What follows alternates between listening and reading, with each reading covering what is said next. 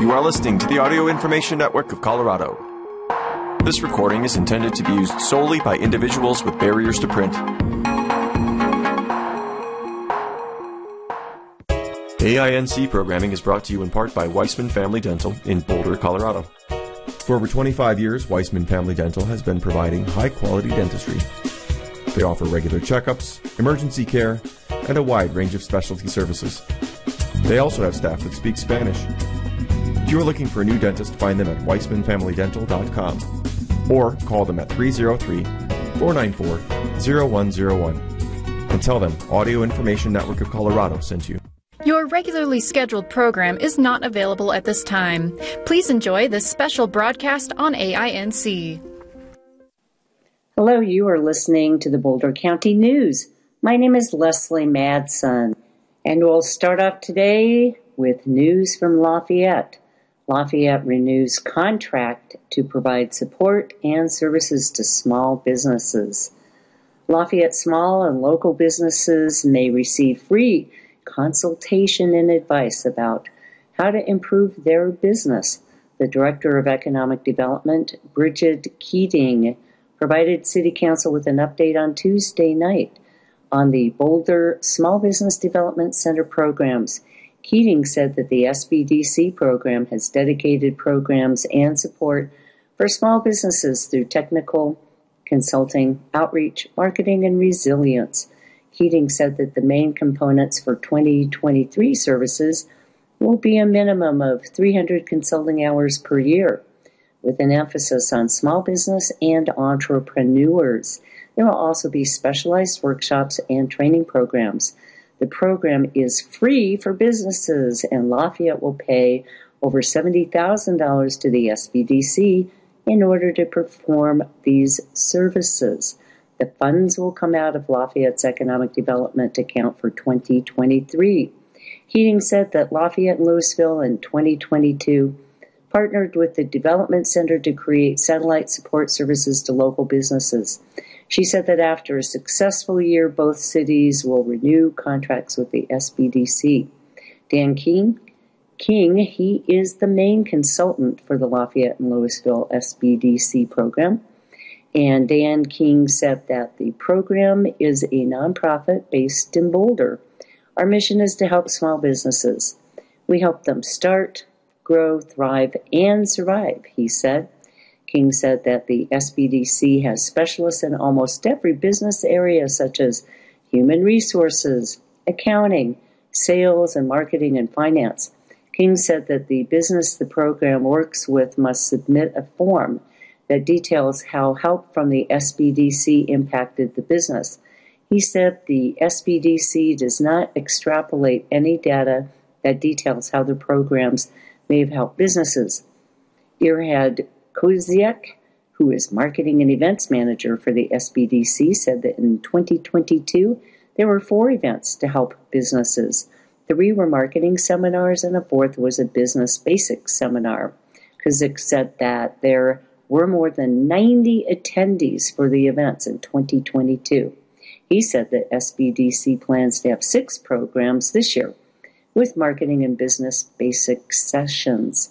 There will also be a sales essentials workshop and a financial know-how workshop that will help businesses understand their customers and cash flow. And in more Lafayette news, as of Wednesday night, Lafayette police were still searching for the suspect in a shooting at a mobile home park on Tuesday afternoon. According to police radio traffic dispatchers, around one fifty p.m. on Tuesday, received a report of a shooting at Lafayette Gardens, one one seven zero zero East South Boulder Road. When officers arrived at the scene, they found a man with a single gunshot wound outside a mobile home. A Wednesday news release stated police provided aid to the man, and he was taken to a nearby hospital. Meanwhile, the shooter had fled the scene on foot. Lafayette Police Deputy Chief Brian Rosipahia said the victim is recovering at the hospital. The news release stated the incident appeared to be a targeted shooting, and police do not believe that there is a danger to the general public. Police searched the area around the shooting, but still had not located the subject as of Wednesday night. The search prompted a shelter-in-place warning for nearby residents on Tuesday and Wednesday, and also caused several nearby schools to move to secure status. Orzapajala said that the police were continuing to search for the suspect and following up on leads.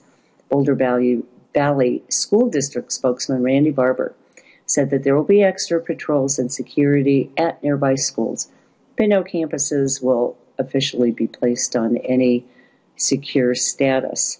Lafayette Police tweeted that the suspect is believed to be armed. He was described as a bald, light-skinned Hispanic man wearing either a white or gray sweatshirt. According to the news release, he was also wearing a black sweatshirt and tan pants. Anyone who has seen the suspect is asked to call three oh three, four four one, four four four four or nine one one, or contact the Lafayette Police Department at three oh three, six six five, five five seven one. And in more police news from Lafayette on Tuesday, a Lafayette man was arrested and accused of possessing and distributing child sexual abuse material. Cameron Joseph Lostuen, age thirty-two, was arrested on Tuesday on suspicion of sexual exploitation of a child, which is distribution and sexual exploitation of a child possession. According to a news release from the Boulder County Sheriff's Office, the Colorado Internet Crimes Against Children Task Force received information about the distribution or possession of child sex abuse material from the National Center for Missing and Exploited Children.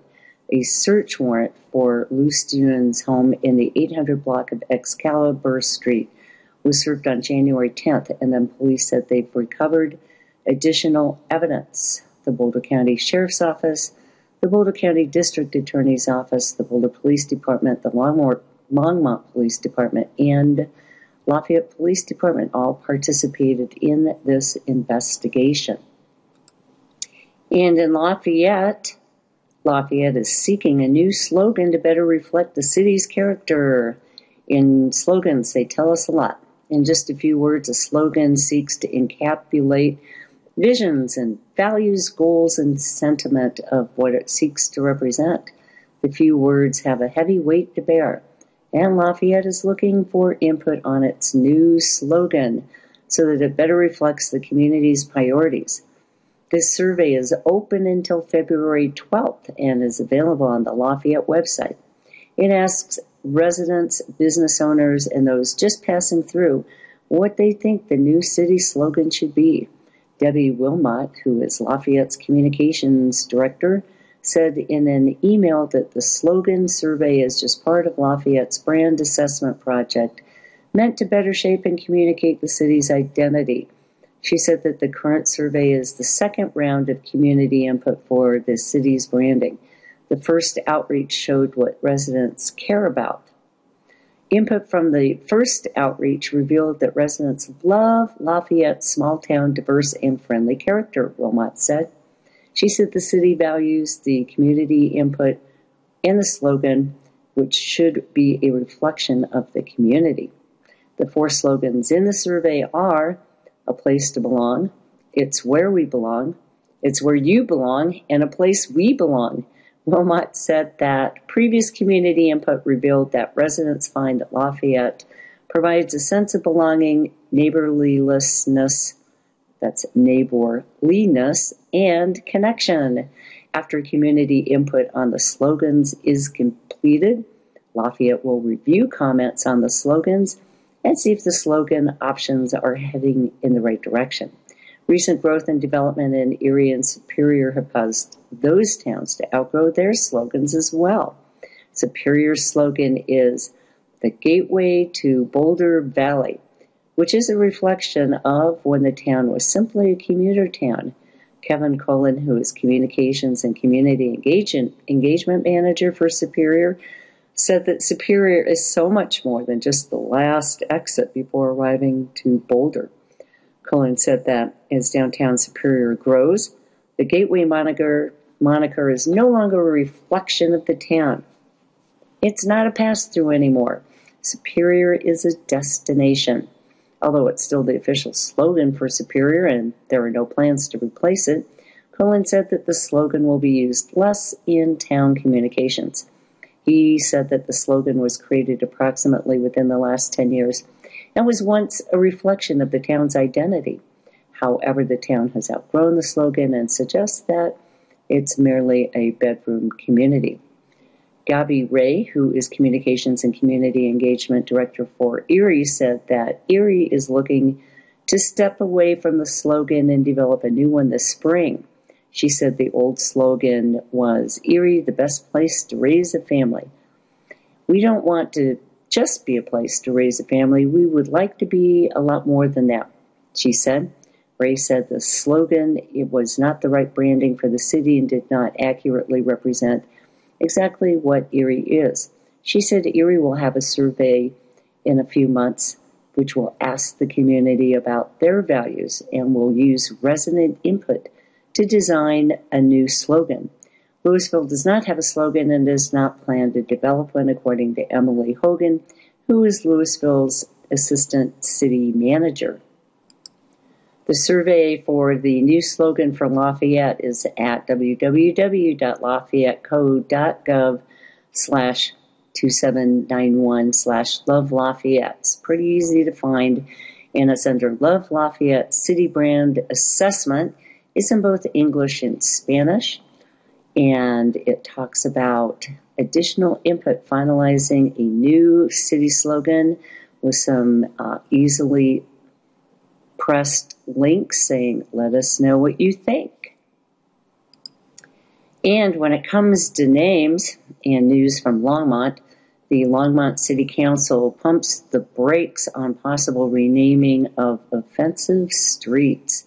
Mount Evans Drive in Longmont won't be renamed anytime soon, if at all. During Tuesday's City Council study session, Councilman Tim Waters asked the council to reconsider its previous decision to discuss forming a community name change committee, arguing that city staff already had enough on its plate. Waters wasn't necessarily opposed to the idea of such a committee, but clearly thought the city had more urgent matters. I've never had a constituent in Ward one express a concern about the name of their street, said Waters, who has served on the council for five years. Ward one includes Mount Evans Drive. Mount Evans is named after John Evans.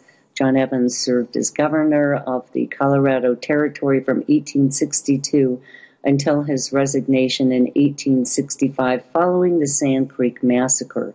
More than two hundred Cheyenne and Arapaho people, many of whom were women, children, and elders, were killed in a brutal attack that occurred on November twenty-ninth, eighteen sixty-four. Evans, who was widely condemned, received the blame for the massacre, which is the deadliest day in Colorado history, according to History Colorado dot org. On January twenty-fourth, the Longmont City Council voted unanimously to discuss possibly forming a community name change committee to review troublesome street names. Councilman Sean McCoy, who made the original motion to discuss a, a naming committee, said that community leaders should not wait until their constituents are, quote, outraged to react to cultural insensitivity. It shows a sense of tone deafness if we don't consider that, McCoy said during Tuesday's study session.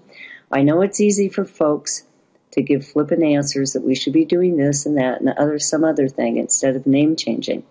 Councilwoman Marsha Martin said that the possibility of creating a name change committee had not been well received, particularly on social media. It gets mentioned every time someone complains about running, about red light runners or parking violations or almost anything, Martin said. It's like the city council has time to change the names of streets, but it doesn't have time to fix whatever they're complaining about. Ultimately, the council voted unanimously to table the discussion concerning a community name changing committee until it identifies its priorities at an upcoming retreat. During its meeting on November seventeenth, the Colorado Geographic Naming Advisory Board unanimously recommended changing the name of Mount Evans. That's the more than fourteen thousand foot peak in Clear Creek County to Mount Blue Sky. And over in Erie, the Erie High School team wins State Engineering Design Challenge. Erie High School senior Mackenzie Campbell said that her jaw dropped when she learned that her team won an engineering challenge to design an unmanned aircraft as a solution to the need for more efficient rural package deliveries. Well, there was a lot of trial and error, she said, and I felt like we were hitting a lot of dead ends, but I am very proud of the project that we put together. It was a good experience to get an idea of where the industry is at with unmanned aircraft. Campbell and five other seniors in Erie High School's engineering design class recently won at the state level in the annual Real World Design Challenge, qualifying the team to compete at the Nationals this April. The students were the only engineering design class team to choose the real-world competition instead of a rocket building competition as this year's big project. While their competition was tricky because it was theoretical, the students said they also found it more interesting than designing rockets. Four of the seniors are in the engineering program's computer science track, while the other two students are in the aerospace track. And along with Campbell, the seniors on the team are Bailey Anderson, Abram Flukiger, and Justin Eli, Emily Frisch, and Fisher Straub.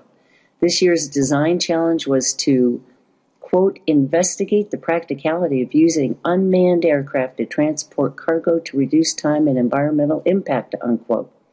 The idea here was based on parcel companies working with the federal government on more efficient delivery methods, reducing truck traffic in rural areas. Parameters included using a cargo weight of four thousand pounds with the cargo required to be stored in two different specific containers. The unmanned aircraft was also needed to travel three hundred miles with forty-five minutes of fuel reserve and crews at an altitude of twenty thousand feet.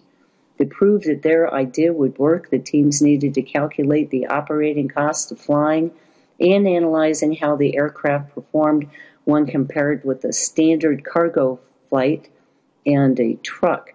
Lastly, they had to use a cost-to-benefit analysis to justify choices made in the design of their aircraft. At first, it was just an overwhelming process, Campbell said. Anderson researched and found an older model Ukrainian plane that fit the needed parameters for the body of the aircraft, and then the team redesigned the interior with sensors and autonomous equipment, including using machine learning in their navigation system. I've never seen one of those planes in person, she said. I didn't know how it would all fit together. They also made modifications so the aircraft could use regular jet fuel instead of the highly explosive and discontinued original fuel type. Their project included a forty-two page engineering notebook detailing everything from their budget and the specs for the unmanned plane to flight plans and three D designs.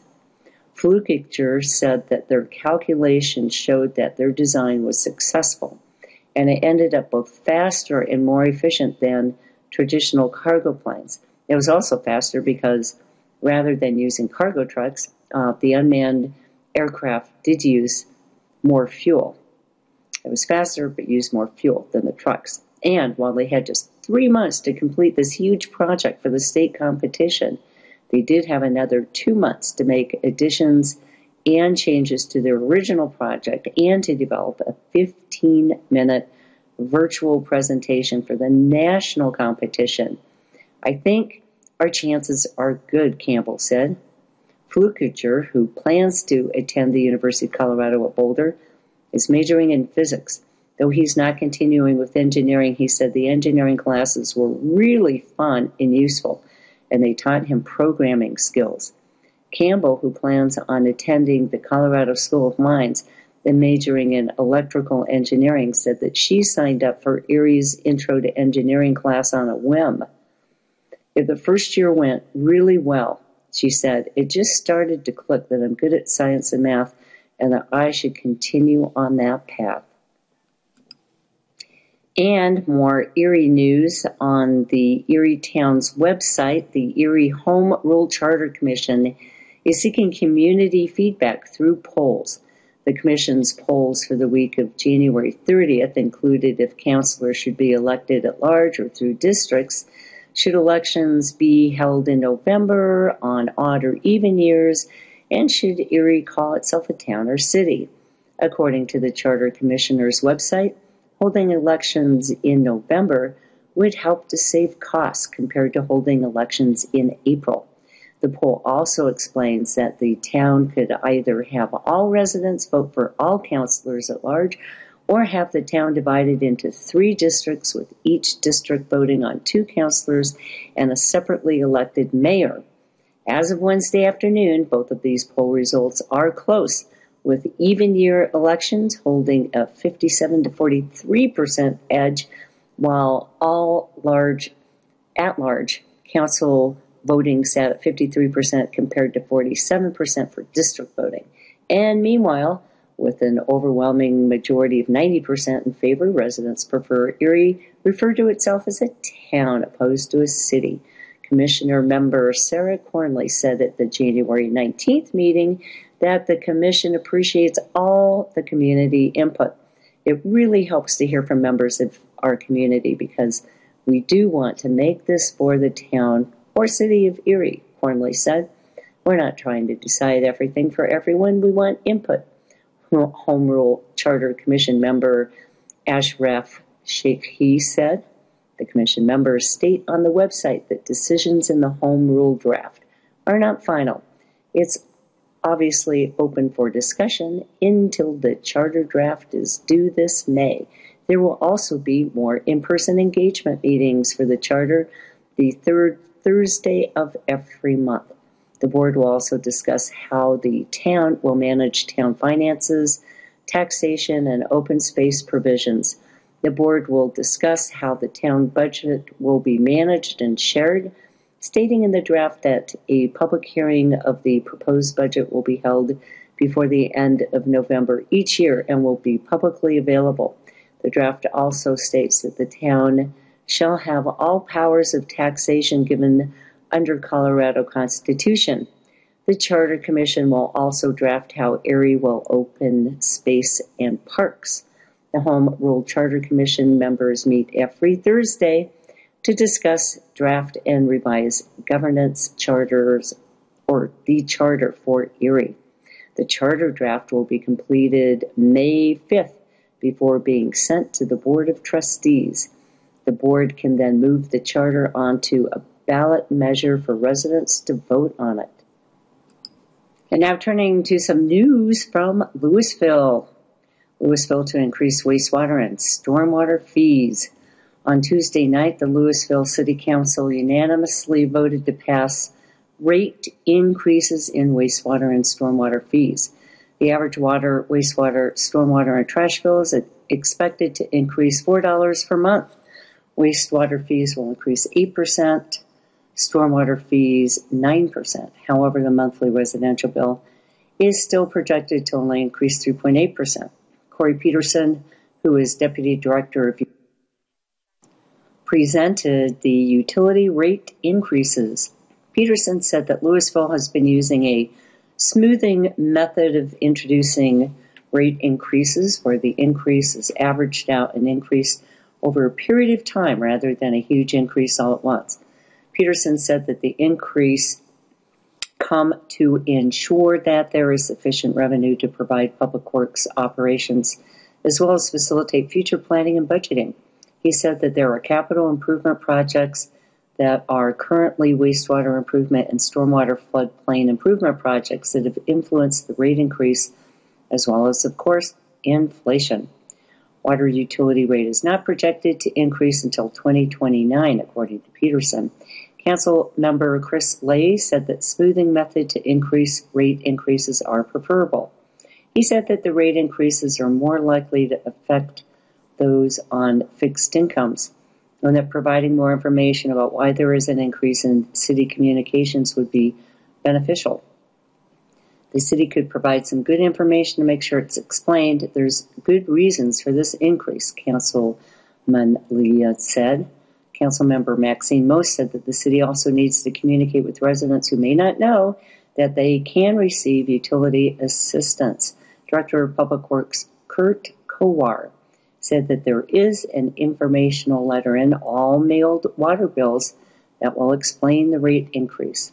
He said that the letter can include information about assistance programs.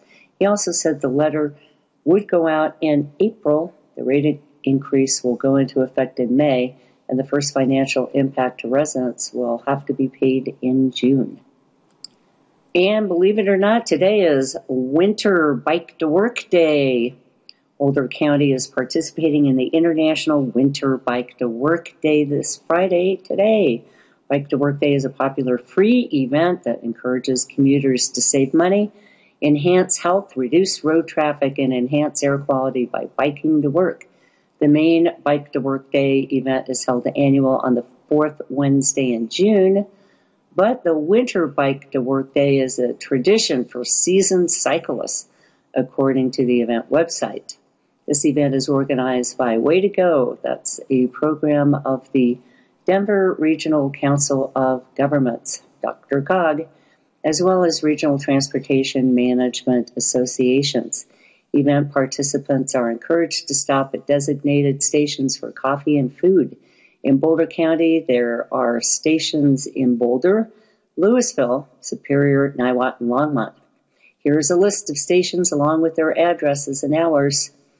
And that there's the Boulder Chamber and Boulder Transportation Connections, which is open from seven to nine a.m. for burritos and coffee, tea, and water. That's at twenty-four forty Pearl Street.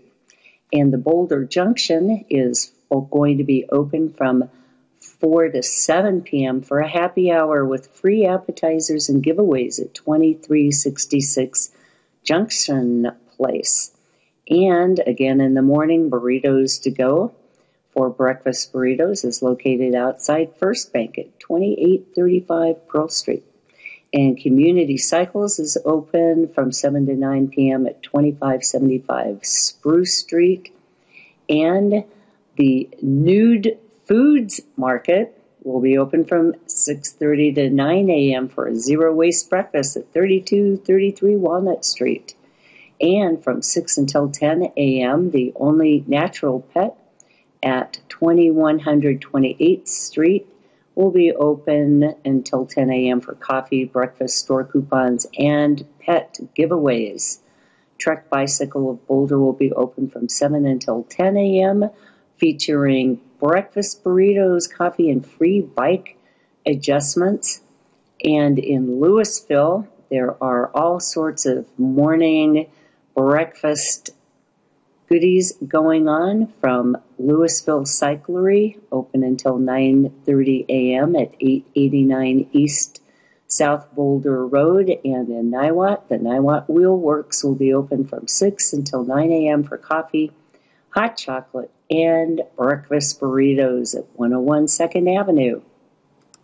And returning to some news from Longmont, Longmont's Meals on Wheels rolls out three million meals. A decades-long staple of the Longmont community, Longmont Meals on Wheels, celebrated a major milestone on Wednesday as this nonprofit surpassed three million meals served to clients since its founding in nineteen sixty-nine. The nonprofit marked the occasion at its regular community lunch, which is held on weekdays at the Longmont Senior Center. That's located at nine ten Longs Peak Avenue. Around seventy-five guests filled the cafeteria for the free lunch, which featured, this week it featured a pot roast meal and a cake decorated with icing reading, three million meals and counting. We have a great community that we live in and a lot of support, said the Longmont Meals on Wheels Executive Director Carla Hale. Without it, there's no way that we would have made it to where we are today. Prior to the celebration, the Longmont Meals on Wheels staff and board members took the three millionth meal to the home of the recipient. That was Wes Evans.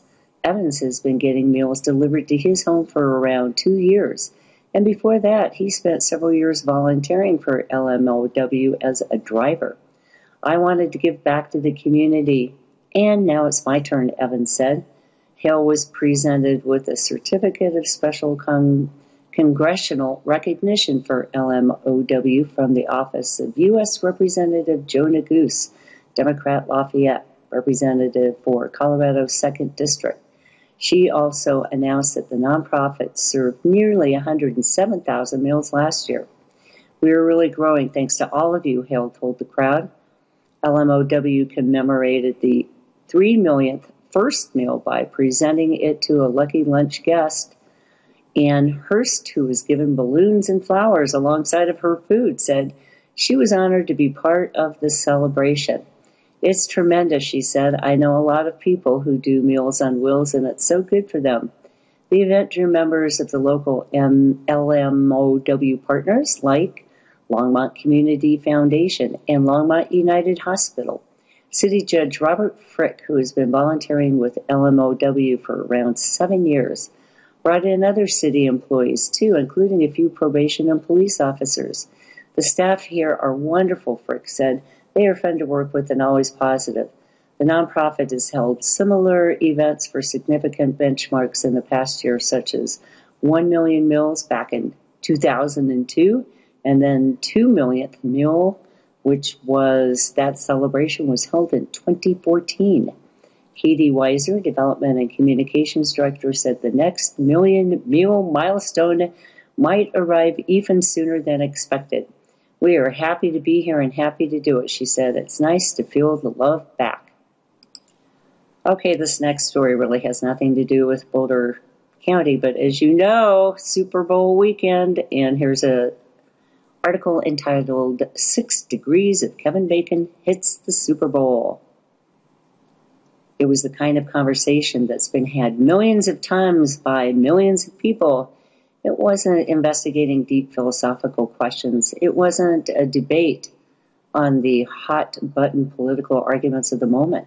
It was just simply a group of college students in their early twenties batting about something that popped into their slightly inebriated brains. It was the type of chat that typically just comes and goes, forgotten in a day or two. Well, but that's not what happened this time.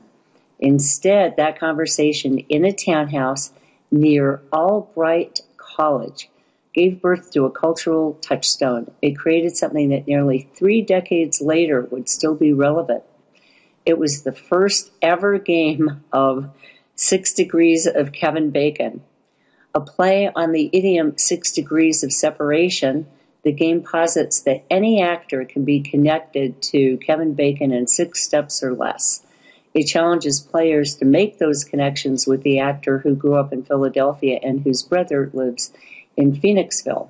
Since its, the creation of this game in nineteen ninety-four, it has been featured on T V and radio and has resulted in a book as well as a board game. It's even been a category on Jeopardy and during Super Bowl seventeen on, wait, what? All right, L V two. I don't know. What is that? I got to think. thirty-seven on Sunday.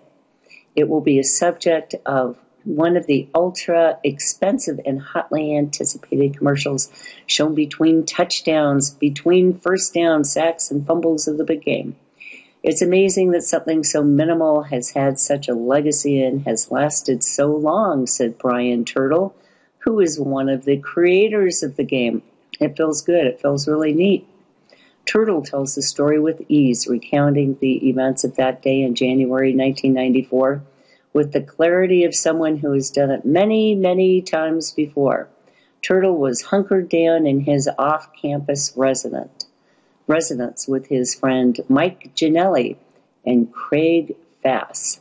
There was a blizzard going on, so these guys were stuck indoors watching a bit of television. What else are you going to do, Turtle says with a laugh. It was before the internet. Footloose, the movie, was on the screen. That's the classic nineteen eighty-four movie that catapulted Kevin Bacon into true stardom. After that, Quicksilver, another Bacon movie, was set to come on. And during a commercial break, the guy saw an advertisement for The Air Up There, which is Bacon's, that was his newest cinematic endeavor. We were like, wow, Kevin Bacon is everywhere. He must have worked with everyone, Turtle recalled. That quip led to a challenge. The guy started naming actors, first starting with John Lithgow. That one was obvious, as Lithgow had portrayed the dance-hating pastor in the movie Footloose, a fact that the few alcoholic drinks that the boys had consumed had made them temporarily forget. Next up was Robert De Niro, who that was a bit more tricky. Bacon and De Niro hadn't worked together at that point. They would two years later in the movie Sleepers, but connecting the dots between them wasn't too hard. De Niro had starred in The Untouchables with Kevin Costner, and Costner had worked with Bacon in J F K. That was the match that burnt the forest down, Turtle said. From that point on, the next four hours, we just kept throwing names at each other. When we woke up the next morning, we quizzed each other some more. And just never went away. We kept connecting people to each other. And just like that, Six Degrees of Kevin Bacon was born. Eventually, the guys shared their new creation on a local radio station. Word of it spread from there. That caught the attention of the Jon Stewart Show on M T V. And after appearing there, they were invited to Howard Stern's radio show. With that kind of exposure, the game quickly caught fire. It all kind of fell into place, Turtle said. There was a Six Degrees of Kevin Bacon book. There was a Six Degrees of Kevin Bacon board game. There were references on a, on television shows and movies. And, of course, there were millions of people playing it with their friends. It's amazing that it's become just such a part of the cultural lexicon, said Turtle, who knew li- he now lives in New Jersey, and he works in the toy industry. From early on, Turtle said Bacon has been supportive of the game. That, he said, likely helped it stick around. People with thinner skin would have thought that they were being made fun of, said Turtle, who has met Kevin Bacon several times. But Kevin was really cool about it. He even wrote the foreword to the book that came out in nineteen ninety-six. Six Degrees of Kevin Bacon has been quite a ride for Turtle, Janelli, and Vass, never seem, seeming to quite run out of steam. It pops up so randomly, and it's always so amazing, Turtle said. It was a Jeopardy category one time, and it will pop up on Sports Center and on E S P N. The next appearance will happen on Super Bowl Sunday. Budweiser will air a Six Degrees of Kevin Bacon commercial featuring the actor during what is typically the most watched television event of the year. So, if anyone somehow didn't know of the game before, they likely will soon. We've carved our names in pop culture, Turtle said. And turning to news from Superior, if you're a parent and live in Superior, tonight the Superior Youth Leadership Council is offering a free parents' night out.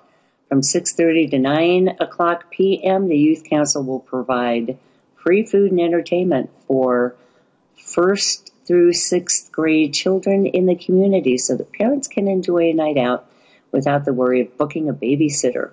The Youth Leadership Council is a high school volunteer group. This event will be held at El Dorado K through eight school located at thirty-three fifty-one South Indiana Street, but parents are required to register for the event through the Superior Town website. Parents can then drop their children off in person and sign them in. According to the Superior Town website, each child will be assigned a number, and parents must confirm the number of pickup inside the building for security. This event for the kids is going to offer arts and crafts, games, and pizza. The Youth Council encouraged parents to send their children with water to the events. And now we turn to news from Niwot and Gun Barrel with articles from the Left Hand Valley Courier. Here's one entitled N C A Ponders Trees and Much More.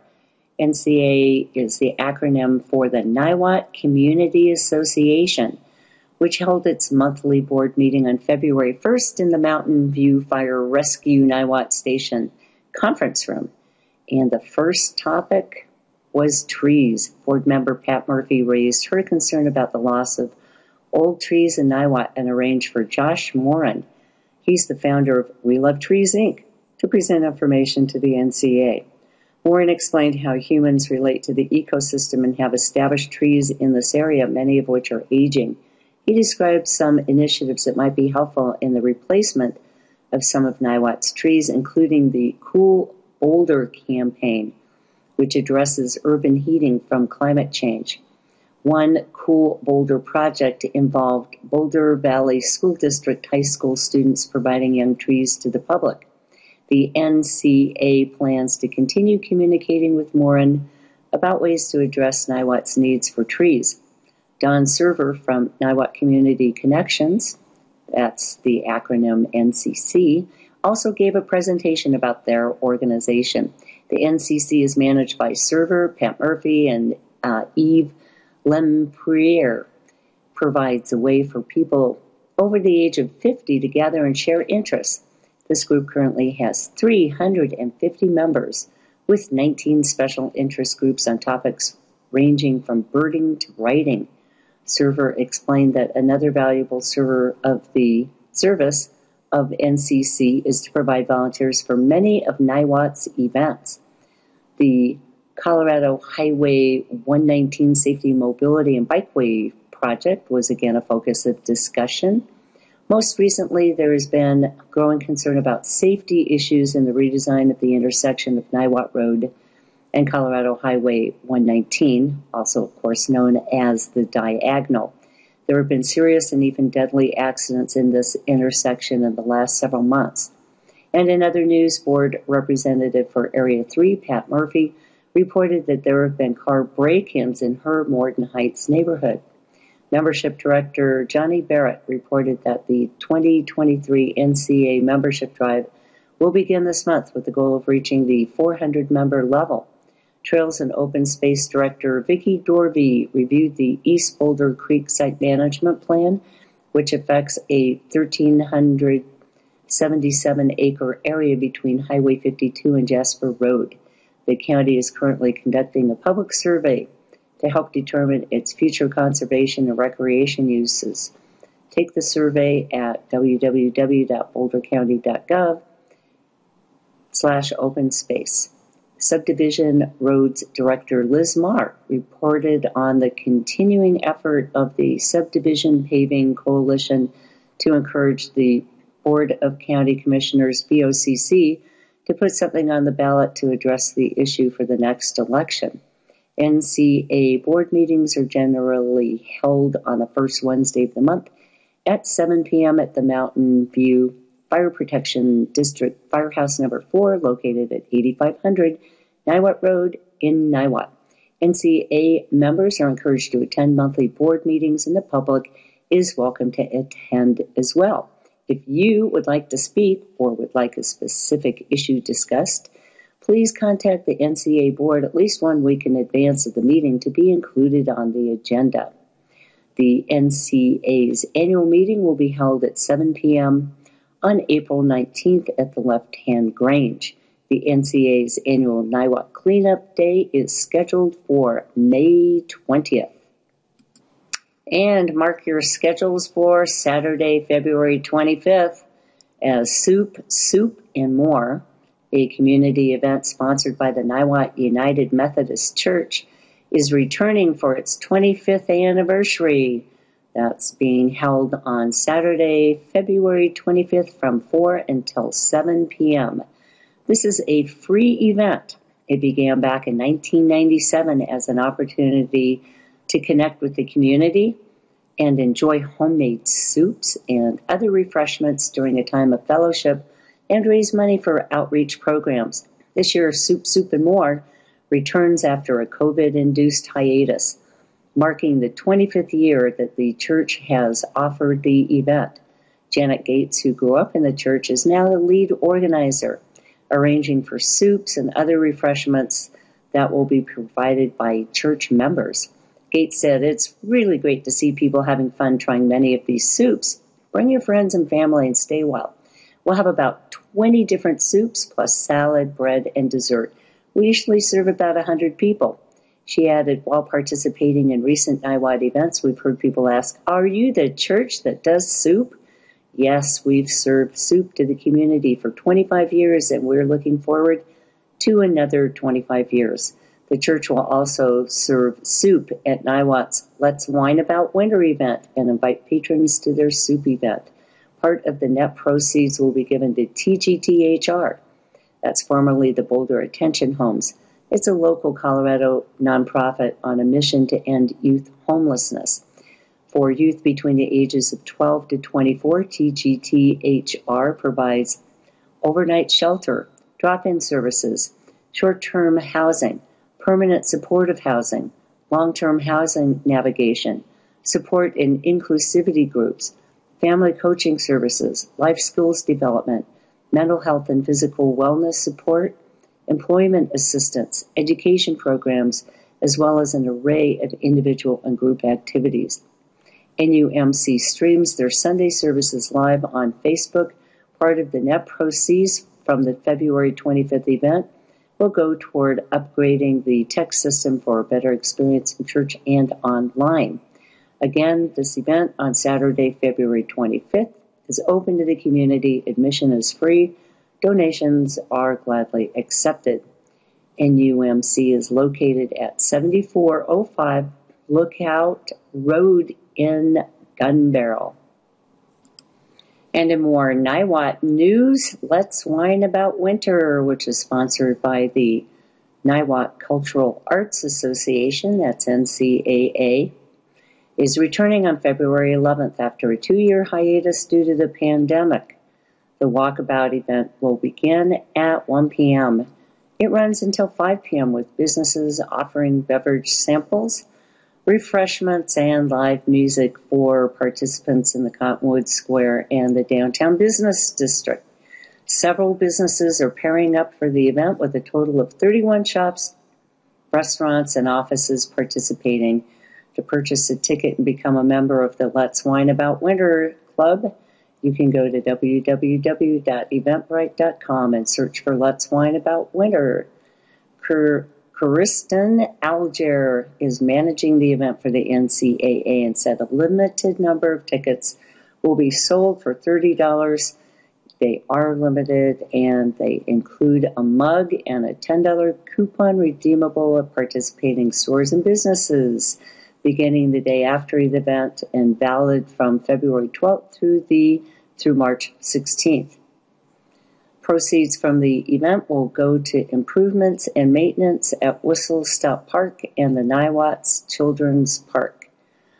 Participating businesses include Belle Terre, Blessings Day Spa, Chico's Grooming, Comini, Comini, Classic Looks, D R F Real Estate, A Few of a Kind Vintage, Flyaway Home, Inkberry Books, Jones Petite Sweets, Lefty's Pizza, Little Bird, Niwot Jewelers, Niwot Liquor, Niwot Market, Niwot Natural Medicine, the Niwot Tavern, the Niwot United Methodist Church, Nourish and Company, Osmosis Gallery, Pebble Art Jewelry, the Little Shop Niwot, the Niwot Group at Compass, the Niwot Inn, the Nook, the Old Oak Coffee House, the Rotary Club of Niwot, the Wandering Jellyfish Bookstore, and the Wheelhouse, as well as Warren Carlson and more, and Wise by Antiques. And now time for letters to the editor. Here's one from Chow McAusland entitled, Animals, Restrictive Pet Policies Make It Difficult to Find Housing. Pets bring us so much joy, it's no surprise that these lovable companions are part of many Colorado families. It never gets dull seeing folks out on walks with their four-legged family members. Families and their pets are permanent fixtures in our beautiful landscape, and we have two of our own that help us get into daily steps. And for this reason, I'm asking all Coloradans to contact your legislatures, urging them to support H B twenty-three ten sixty-eight to keep pets and people together in their homes. Did you know that an increasing number of families are being forced to surrender their pets due to restrictive policies that make it difficult to find housing? No pets policies, restrictions on the breed and the weight of a pet, high pet deposits, and monthly pet rent are housing barriers, barriers that might have a devastating impact on families, especially renters and lower-income households. I cannot imagine having to choose between a beloved pet and a place to live, not to mention the strain it puts on our shelter systems. H B twenty-three ten sixty-eight would ensure that beloved pets can remain with their families by prohibiting pet deposits and pet rent, pet rent, and requiring landlords to contact animal shelters when pets are pets are discovered abandoned because of evictions. There are mitigation funds that could be created for landlords to repair pet damage. This bill would also require that those who receive the Colorado housing tax credit would allow pets, and insurance companies would no longer be allowed to discriminate on the basis of breed.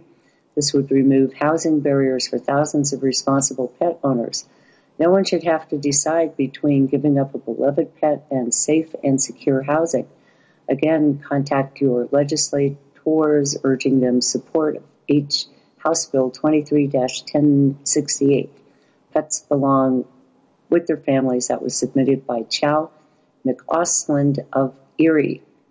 Diane Murphy writes, environment, how can Boulder grow with drought and poor air quality?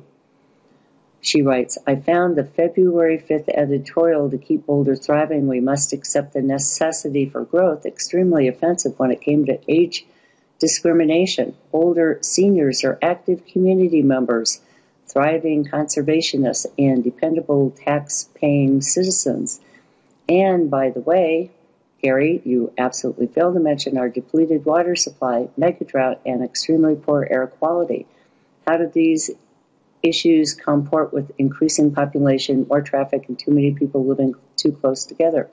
You need a field trip to New York City to see what it does to the human spirit.